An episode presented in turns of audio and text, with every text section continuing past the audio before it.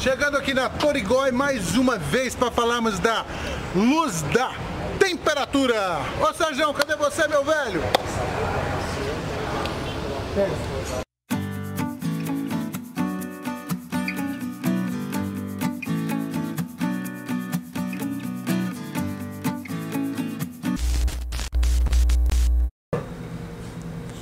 Opa, vocês já estão aqui? Que legal!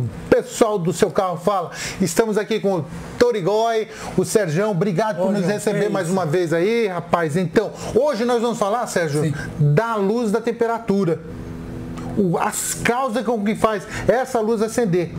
Pode nos ajudar? Pode nos dar uma Opa, dica para o nosso pessoal? Então, quando acende aquela luz vermelha no painel, indicando lá temperatura, tá?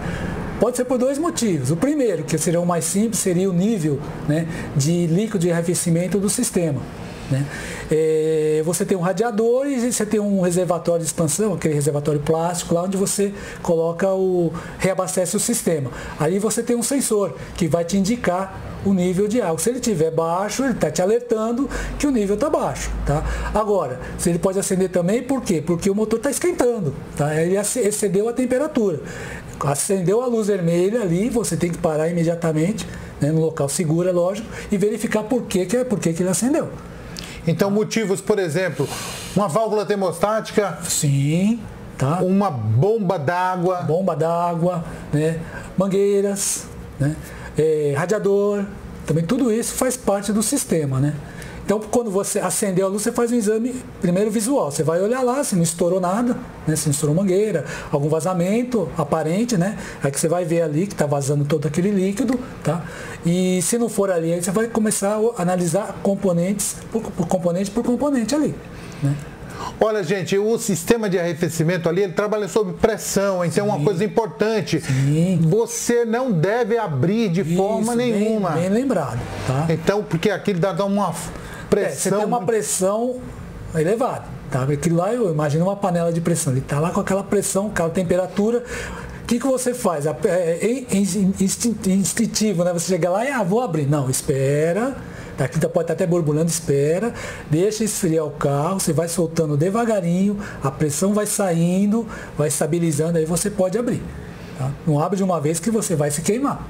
Então, Sérgio, interessante hoje, eu estava olhando as bombas d'água, elas, as aletas delas são até de plástico, ela tem uma Sim. forma de desgastar muito Sim, grande ali, tem, né? tem. Alguns carros, veículos têm essa, essa a paleta, né? A, o rotor, né? É de plástico, o eixo é de metal. O que, que acontece? Às vezes ele fica girando em falso, né? No eixo. Então o eixo está virando e a bomba, o rotor está tá, tá parado. Mas você olhando no carro, você não vai ver nada, porque não tem nenhum líquido vazando, nada. Aí, como eu te falei, aí você vai ter que avaliar né, todo o sistema para ver onde que está o problema da bomba. Se for o caso, nesse caso, bomba d'água, né? Para verificar isso, tu hoje tem equipamentos que não- Também, facilitam tem, você o técnico, pode fazer, né? sim, você pode também, tem o exame também, né, o, o tato, né, você coloca, você tem o sistema, então você tem que verificar se está circulando o fluido certinho. Então você coloca um teste que a gente faz, né? Você tem um radiador, você coloca, você tem uma mangueira de entrada e uma mangueira de saída. Você coloca a mão ali para ver se ele está quente, né? E coloca a mão em cima também para ver.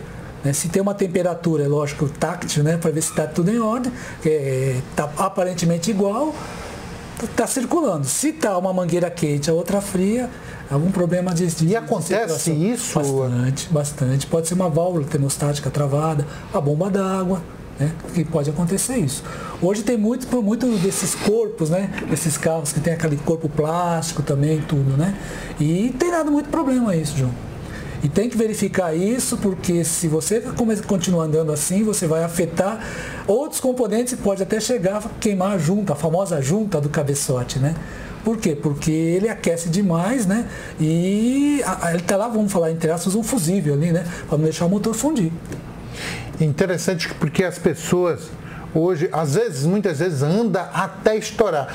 E a manutenção preventiva Sim. de um sistema de arrefecimento ela é tão importante, porque o óleo também é um trocador de calor, Sim. correto? Sim. Mas é o líquido ali que a gente chama de água desmineralizada, com etileno e glicol, e tem Sim. todos esses sistemas aí, os, os grandes é, é, sistemas que fala é, líquido de, do, do, radiador, tudo isso você vai usando, mas na, na, na, proporção correta nunca vai te dar problema, né? Porque Não. evita corrosões e tudo mais. Então, tem casos que o cliente vem aqui e fala, olha, eu quero fazer uma manutenção, quero trocar o líquido. Você olha lá, o que, que tem ali? Água com ferrugem. Então ali já não é mais uma, uma é, como se diz, uma revisão. Tá? Ali você tem que fazer uma manutenção no sistema porque já está tudo corroído. Não adianta você trocar. Muita gente fala, ah, vou fazer uma limpeza disso. Não adianta, isso é besteira. Você tem que pegar todo o sistema, desmontar ele. A gente só faz a manutenção, a revisão quando, quando o líquido está tudo perfeito e tudo mais. Quando aquilo está tudo enferrujado, é, é, fatal você trocar, colocar aditivos e colocar o que for. Prim, o primeiro item que vai dar um problema no motor são aqueles selos, né? Selos são as tampinhas ali que tem no bloco, né? Que na, na fase de construção do motor ele precisa ter é, orifícios para entrar ferramenta para fazer toda aquela usinagem interna do motor e depois é tampado. Né? E aquilo vai corroendo, não tem jeito. Se, se, se o carro já está com aquela água toda cheia de ferrugem, já, já foi embora. Aí já não é fazer... é preventiva, já não, é, é corretiva. corretiva. Aí corretiva. já é corretiva, tá? É bem interessante. Tá. Porque hoje, quando o motor, eu já tenho visto essas experiências em várias oficinas, que Sim. quando o motor funde por falta do líquido de arrefecimento, é, é muito pior do que por falta apenas do óleo, né? Sim. Porque geralmente ali você vai trocar cabeçote, você troca tudo. É, é, o, o, muitas vezes, muitas vezes, quando ele funde nessas, nessas necessidades aí, é, é, o problema, você troca até os pistão, troca tudo ali. Sem dúvida, sem dúvida. Esses carros novos, a gente tem pegado, pego alguns casos, esses carros com motor 3 cilindros, por exemplo, ali, tudo.